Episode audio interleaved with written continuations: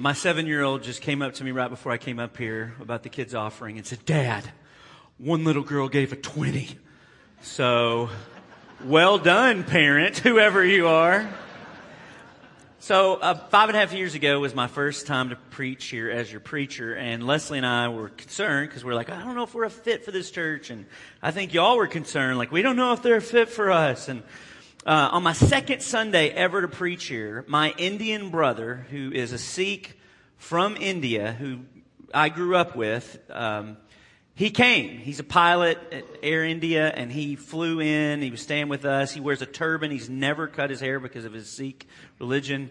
And he showed up, and he sat with our family. And I think a lot of y'all were like, this is worse than we thought it was going to be.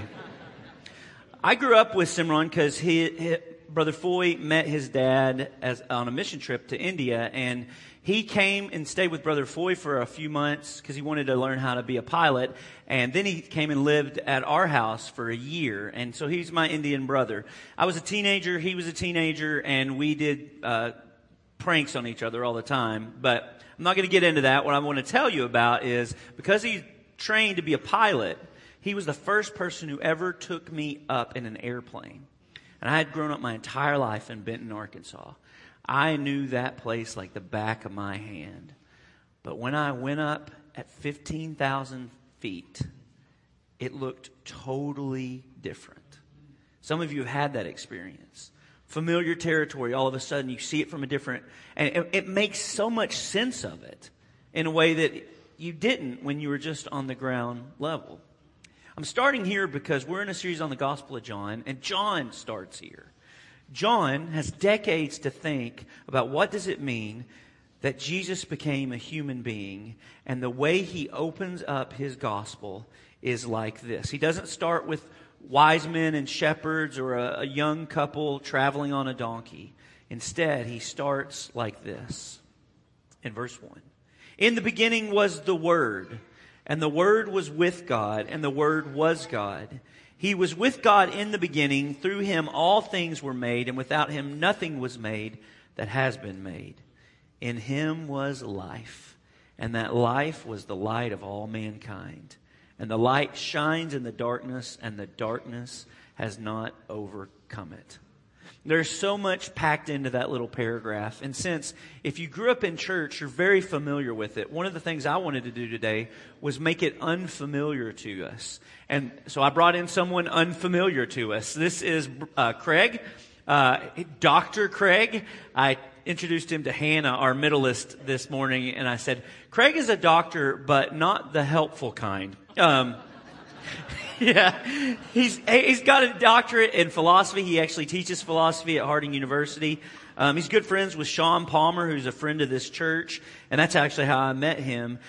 But since John starts with philosophy, and that's what's happening, as we'll explain in a little bit, I wanted him to kind of unpack a little bit of what's going on here. So, Craig, thank you for being with us. Uh, thanks for having me. Turn on your. I got you. I got you. There you go last time too. I'm a philosopher. We can't handle microphones. um, glad, glad, to be here. Thanks for the invitation. Um, when you were telling the story about flying over uh, Benton and seeing like the rectangles and you know what it looks like, it made me think of a story, um, a parable, I guess, told by a thinker named G.K. Chesterton.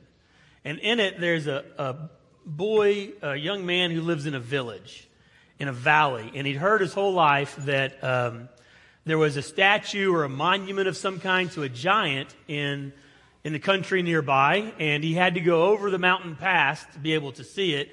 And he decided one day that he wanted to go see this monument to this giant, so he went, he, he, he left on his journey, went several days, and finally he got up over the pass and looked down upon the valley where his village lay. And as he looked down, he realized that the rock structures and the foliage itself from that height, he could see that he'd been living on that monument to that giant his whole life. But he was too close to it and it was too big for him to see. So sometimes with philosophy, it's like that. We're trying to figure out what are the fundamental truths that are like so big to see and so, so they're too big to see sometimes. Yeah. Um, I teach lots of classes at Harding. One of the one of the classes I teach is a class called Introduction to Philosophy. The students who take it are juniors and seniors. Um, the way we do it at Harding is your freshman year, you take uh, two semesters of Bible, New Testament. Your sophomore year, you, you take the two semesters of, of Old Testament. And then your juniors and senior years, you have to take Bible courses, but you can choose. And we allow Intro to Philosophy to be one of those, those, those choices. And so I get in the, the students who choose the class, some of them are students who are trying to avoid Bible. you know, they're, they're not really sure they believe maybe. They're skeptics or maybe they just outright don't believe and they choose introduction to philosophy to kind of avoid taking a Bible class.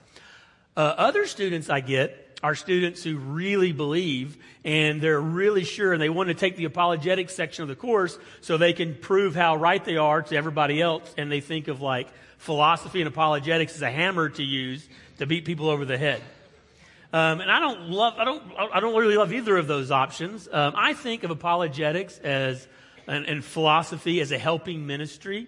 You know, there are sometimes there are people who, I have students sometimes who aren't sure if they believe the Christian. I, I had a young man sometime, one say to me in class one time, when we were in the section in Intro to Philosophy on apologetics, said, Dr. Martin, I want to believe the things that Christianity says about the universe, that God exists and all that.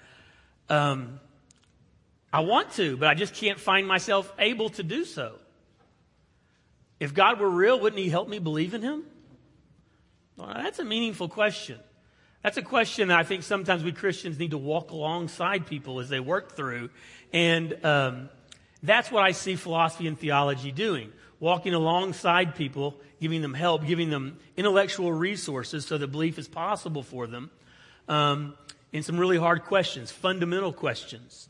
Um, C.S. Lewis, sometimes people question the value of doing theology. You know, this John 1. In the beginning was, uh, in, in, the, in, the, beginning was the Word, and the Word was with God, and the Word was God.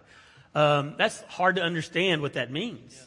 Um, sometimes, though, people question the, the value of doing philosophy or theology. They wonder, now these are impossible questions. We don't know it in the, in the beginning was the Word. It's all very abstract. What does that even mean? Um, I'm thinking if there's a scene in Lonesome Dove where um, Woodrow, if you've seen this, Woodrow is is correcting Call because, uh, or Call's correcting Woodrow because um, Woodrow is sitting around thinking, and Call says him, "Why don't you go think up a roof on that barn?" You know, you ask these impossible questions, but you don't get any answers.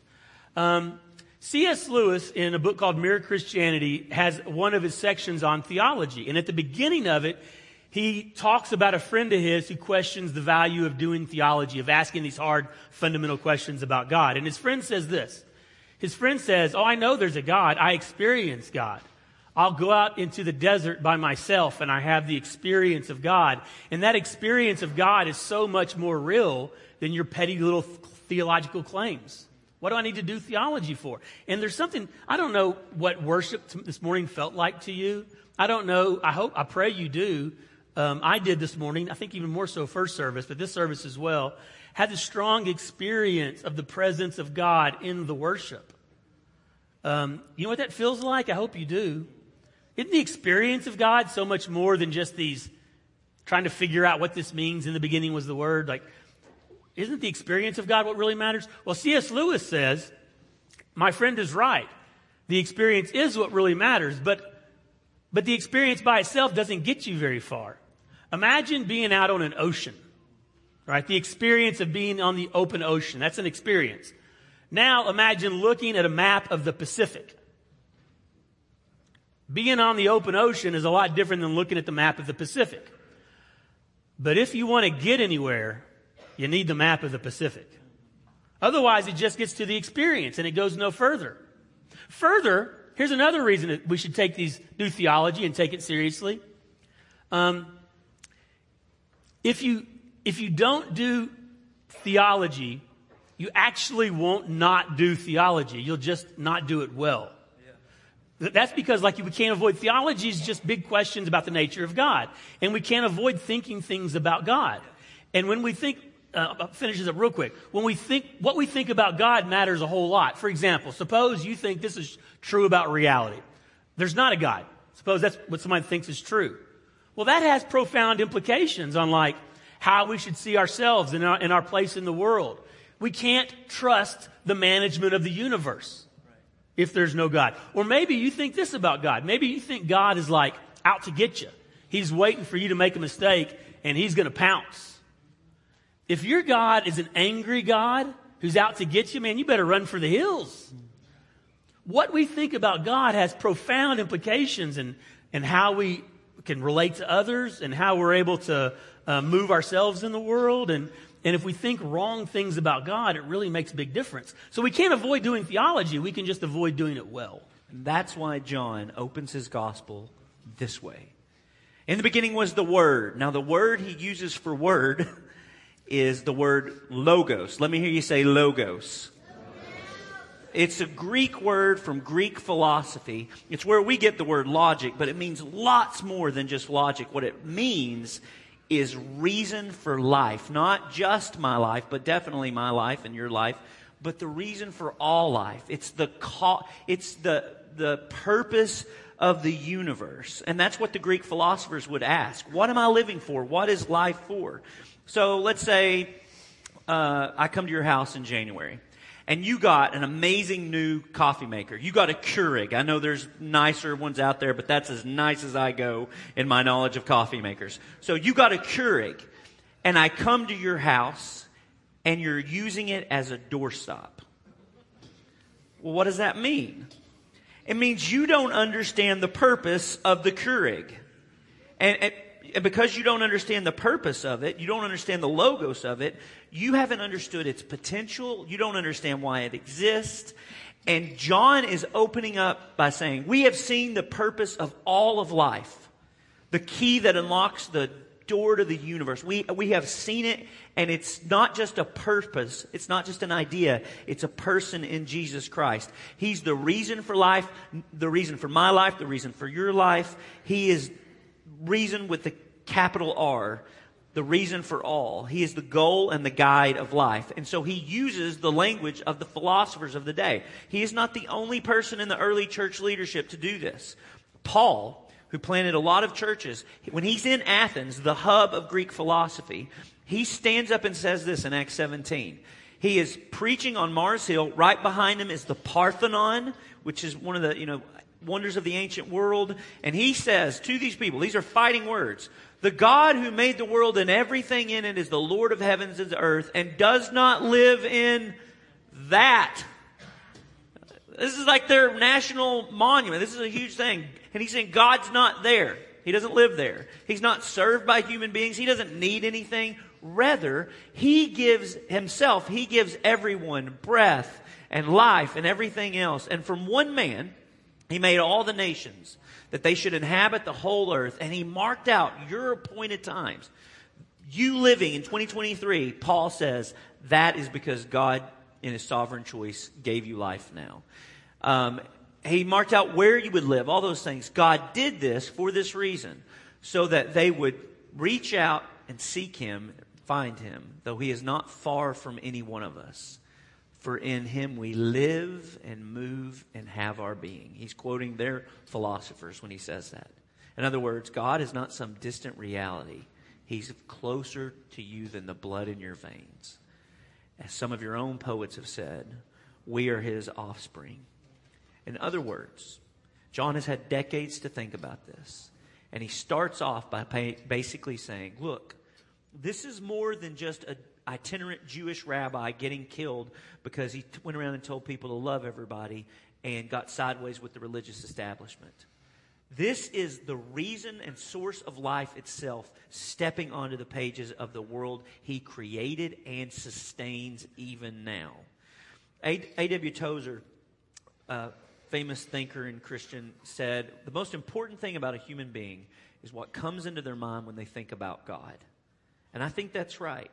And I think often in Western Christianity, we have made a mistake by only thinking of Jesus' humanity. And John 1 is really important for us to get because it's Jesus is not just a fellow traveler, right? Like he's more than that. Eh, the reason it's good news that became, he became one of us is because he's much more than one of us. I think often we approach Jesus like, yeah, maybe he was born of a virgin, maybe he did some miracles, maybe he, he was even resurrected, but he, he's like us, so he must be like us in all ways.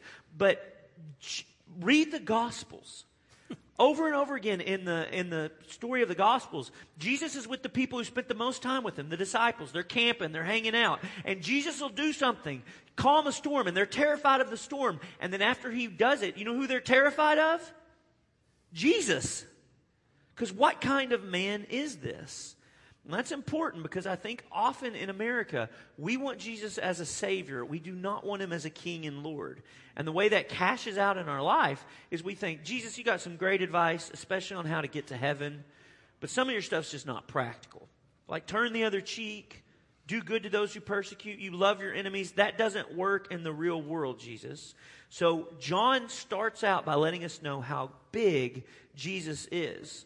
Through him, all things were made. Without him, nothing was made that has been made. Okay, I didn't do this in first service, so I'm going to do it in second. He's actually quoting from Proverbs 8. I just want you to see this. Because John is a Jew, he's using Greek philosophy and the faith he was brought up with. This is a poem in Proverbs of the Lord creating with wisdom. The Lord brought me forth as the first of his works before the deeds of old. I was formed long ago. She's talking about wisdom the, the principle of wisdom. At the very beginning, when the world came to be, when there were no watery depths, I was given birth.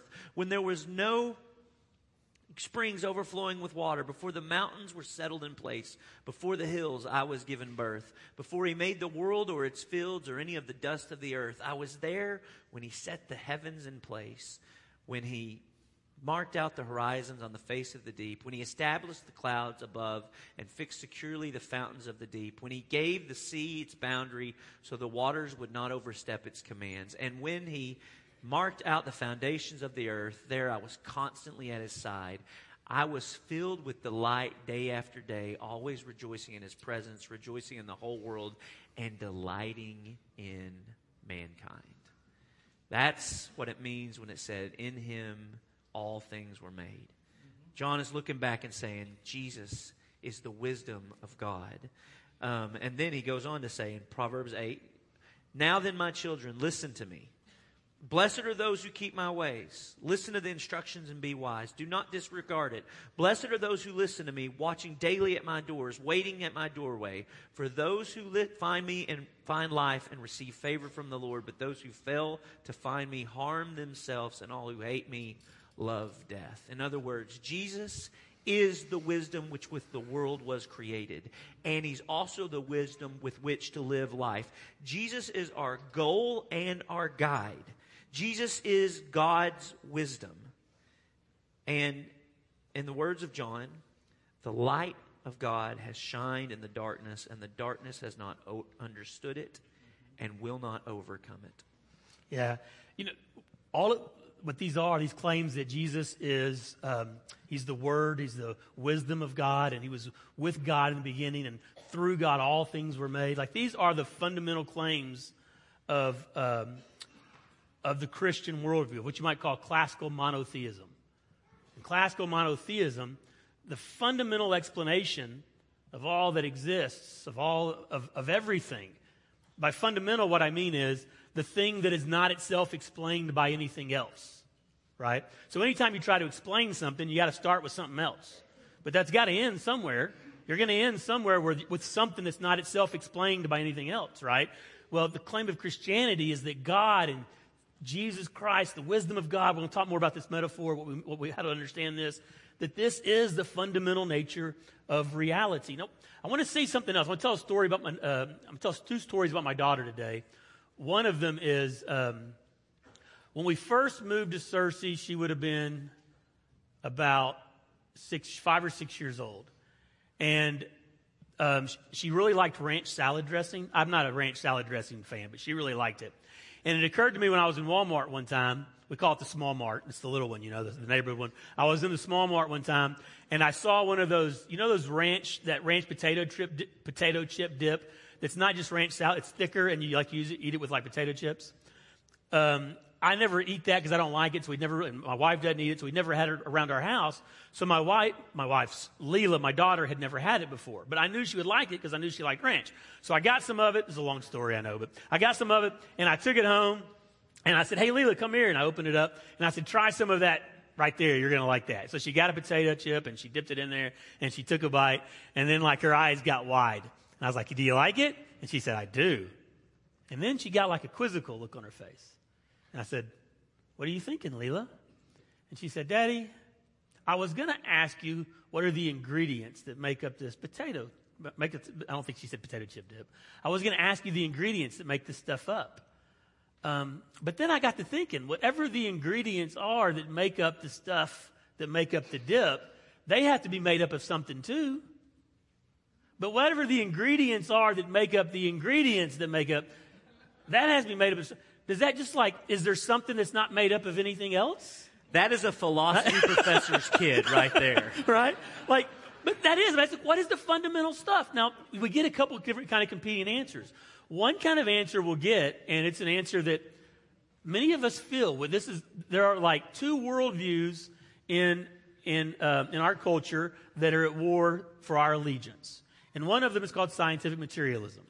And what scientific materialism says is fundamental is like the quarks or the atoms, right? The little particles that make up stuff, right?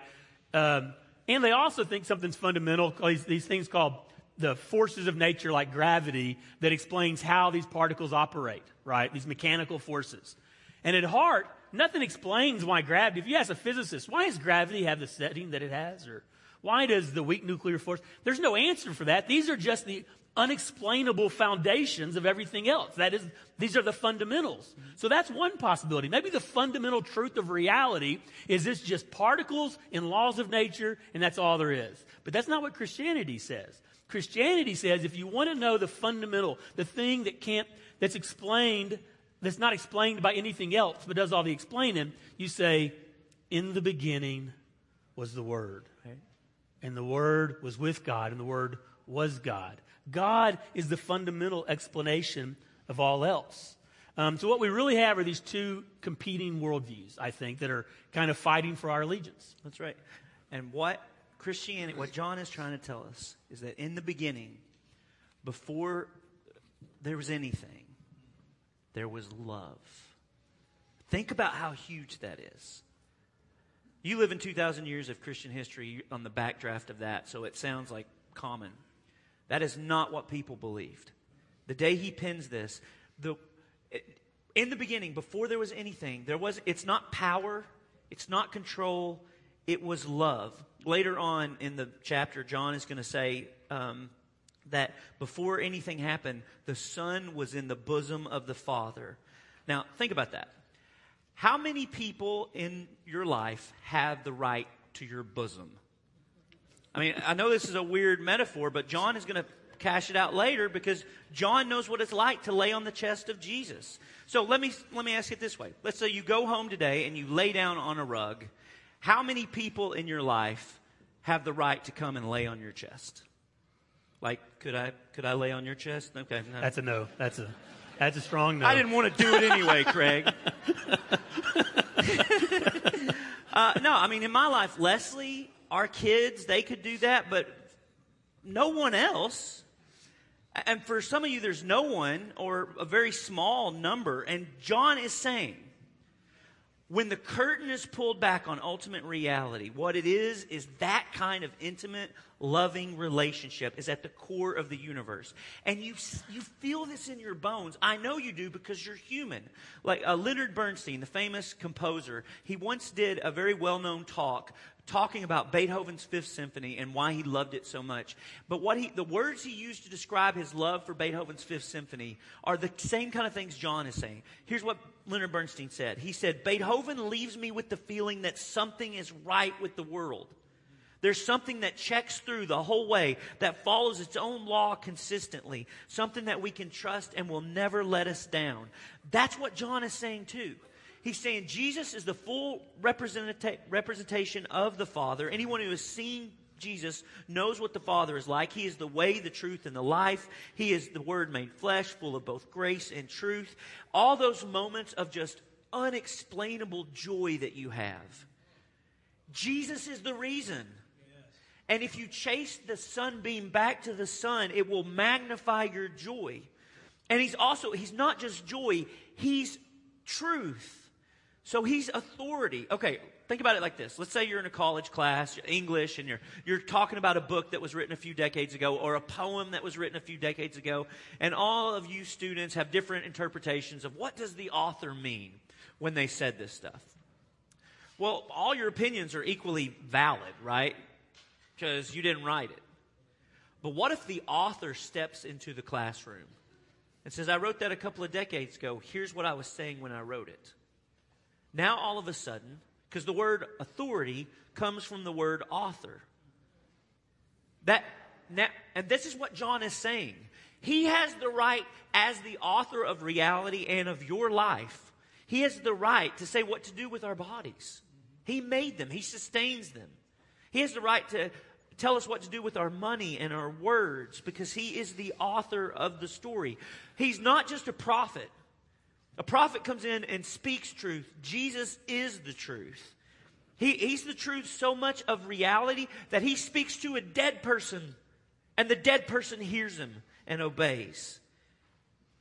And that's the difference between Jesus and stuff like Plato's cave. Do you mind telling no, a little bit No, I was just thinking that. I forgot It's to give right, that. yeah. So um, Socrates uh, was one of the most influential thinkers in Western philosophical movement, uh, living uh, several hundred years before Christ, and he wrote a book called The Republic. And in The Republic, he gives this following metaphor that's been that's been influential in some ways. Maybe you want to highlight in a second, but in the illustration, he says, "Imagine a guy uh, sitting in a cave."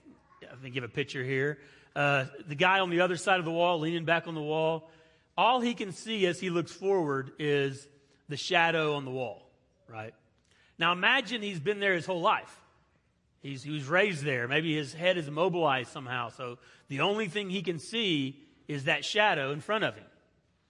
Socrates, I wonder what these guys would be doing as they're sitting here watching these shadows. And he imagines that they would, uh, they would come up with kind of a system to explain the reality that they interact with, that they see. What is their reality? Well, it's these, it's these shadows showing on the wall. Maybe these shadows would there be like a picture of a bird, a picture of elephant, and of course they wouldn't think of think of it in the same way we do, but they see these pictures. He'd think they'd start studying like the order that they came up on the wall or what sounds accompany them. They'd have a whole science about these shadows on the wall. Never really understanding that there's something more fundamental. There's an explanation for these things that they're seeing on the wall that they don't have the eyes to even conceive of this explanation. Imagine someday that someone was to release from them from the cave, to come and set them free, and they turned and they saw the fire, and maybe they they work up out of the cave and they come into the sunlit sky, and their eyes are hurt. It'd probably be hard to even see because they'd have their, you know, it takes a while for your pupils to adjust. And when you see reality, when you see reality at a more fundamental level, it's really hard to understand and hard to bring people back into. So that's anyway, that's the allegory of the of the cave. So this is important. I know this sounds like maybe way too deep or whatever. You live in a world built by that metaphor. The last 500 years, Western civilization called itself the Enlightenment because of that story. There's a fundamental difference between John 1 and Plato's cave. And here it is. In Plato's cave, some brave few climb out of the cave and climb up to where they can see ultimate reality. John 1 is saying we couldn't climb out. God had to come to us. This is not us muscling up, and, and, and it's a much different story. It doesn't start with us enlightening ourselves, it starts with God sending the light. In the Gospel of John, it does not start with us. Praise God. It starts with God, who has always been like this from before the beginning, even if we didn't know it. One of the things I think I want you to see in John 1 a mistake that Western Christianity has made is because of the Enlightenment, we said, okay, God is like a first cause, the, the one who caused all of this, the domino that fell first. But that is not what John is saying. That is not what God is like. God, it, it's, it's like this. If this is kind of complicated, think of it like a pool game. When you hit the cue ball, it hits the eight ball, and then there's no relationship between the cue ball and the eight ball after that, right? It just caused it and left. God is not just the causer of all things, He is the creator of the whole world. It's not enough for Him just to cause your life. In Him we live and move and have its being. According to John, He is the Logos or the soul of the world. And His connection to us is personal and relational. Yeah. I think it's important as we're to keep that, keep John 1, the text of it in your mind as we're talking about this. In the beginning was the Word, and the Word was with God, and the Word was God. We're getting a fundamental explanation. This idea that God is a person, and that He relates to us, and that He is the fundamental explanation of all else, that He not only created the whole created order, there's only two things. There's stuff that was created and there's stuff that wasn't created. And there's, God is the creator. He's the explanation. And not only that, he, he holds us, He sustains us moment to moment. If He were to stop providing us with the sustaining power, we couldn't take our next breath. Right. So when we say all this about God, there's, there's, some, there's some mystery here. I want to finish by talking about two mysteries real quick. Um, one is the mystery of how this God and the Word relate to one another. You know, another, this is my last daughter story, but I love telling stories about my daughter. She's told me it's okay, so. Um, this one was when she was like three, and I was giving her a bath long time ago. And um, she said out of nowhere, she says, Daddy, God does not have a body. And I said, That's right, Leela. God does not have a body. And then she says, But Jesus is God. And I said, That's right, sweetie. Jesus is God. And Jesus has a body. I said, That's right. Jesus has a body. And she says, It's very confusing, Daddy. right? It's very confusing, right? What is this relationship between, you know, sometimes it's easy to think of it like this. Um, you got God, the real God, and like he, he says the word. And then when he says the word, the word comes into existence. Or you got the God, the real God, and then the Son is begotten of the Father. He brings the Son into existence. Now, when you say it and you think about it like that, it sounds like the Son is, is dependent upon the Father. And when we think of the God, we think of the being who's the explanation of all else, right? But here it sounds like the Son is dependent, like the Father is an explanation for the Son. How do we make sense of that? How do we, how do we talk about that? All right, we're going to come back to that mystery in a second. But another mystery is this, is this question of um, in the beginning was the Word. Well, what do we mean by beginning? Augustine one time was asked about, um, was asked a question. Augustine was this ancient thinker, really, really, really important figure in the history of Christian tradition. Some people say Augustine, they say it wrong. Don't worry about them. Augustine, so um, Augustine was asked, what was God doing before he made the universe? And Augustine's first answer is, he was creating hell for people who pry into questions too deep for them to understand. But then he goes on, he says, I don't want to just joke about it. That's actually a really interesting question. And then he says this. He says, I think my answer is this. What do you mean by before? Time itself is an aspect of the created order. Right? So, in the beginning, the beginning of the beginning of time, the beginning of what? So, what if, all right, this connects up to the Trinity thing. Imagine, imagine for a moment an illustration. I'm, I'm wrapping this up, I promise. Imagine you walk into a cabin in the woods. You're walking in the woods and you find this cabin out of nowhere. You walk in the cabin and it's somehow it's got electricity. I don't know how. You walk in and there is a light on in a corner of the cabin. And it's just the right time of night where you can kind of just see the light. You know, sometimes you can see light kind of flow, it picks up the particulars in the room. You just see the light flowing off the lamp. All right? Lamp in a cabin, nothing complicated. Now, I want you to imagine that that lamp has always been on. There's never a time when the lamp wasn't on. So the light has always been streaming forth from the lamp. Well, yes, the light is in some sense dependent upon the lamp, but it's like a product of the lamp, and there's never a time that it wasn't produced. Yes, the Son is the word that God has, that God speaks. He is um, the order, the thoughts God has to think, the rationality by which God creates.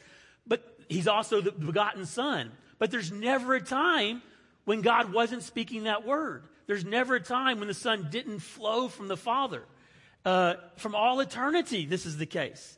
And so here's the deep fundamental mystery of Christianity. We believe that there is a God who, who is multiple persons in one lordship who relate to one another in a certain way and in their relation as an act of joy and as an act of joy and love in their community, they bring forth all of the created order and reality, right? That is, to me, that's a much better story than these other stories we might talk about. This is beautiful. So, to me, that is like a fundamental truth of Christianity, something really important that all Christians need to understand, I think. Because this is the difference it makes in your life. John 1 can really change your life. Dallas Willard, who is one of, I think, the most godly people who's lived in the last century, he was a philosophy professor at USC and a devout Christian. He said, Because of this, you know what this means? That at the heart of the universe and ultimate reality is love. It means this the universe is a totally safe place to be. And Dallas Willard would say things that flowed out of this understanding of ultimate reality, like, I think it will be some time after I died before I realize that I'm dead. And when Dallas died a few years ago, his last words were thank you, thank you, thank you. And he was not talking to any human in the room. This is what it means to see ultimate reality in Jesus Christ. And it is a way to not just believe in your head or attend a church. It's a way to live. The word can still become flesh. I, I like Christmas for this message because what God did in Mary, He wants to do in all of us. Jesus was the, Mary was the first person Jesus lived inside. It was not intended for her to be the last. So, what will you do with this word become flesh? Corrie ten Boom once asked, or once said, if Jesus were born 1,000 times in Bethlehem, but not in me, then I would still be lost. It's a question about what kind of reality do you think you're living in? Plato's cave or the Bethlehem manger story? So here's the challenge for today let every heart prepare him room.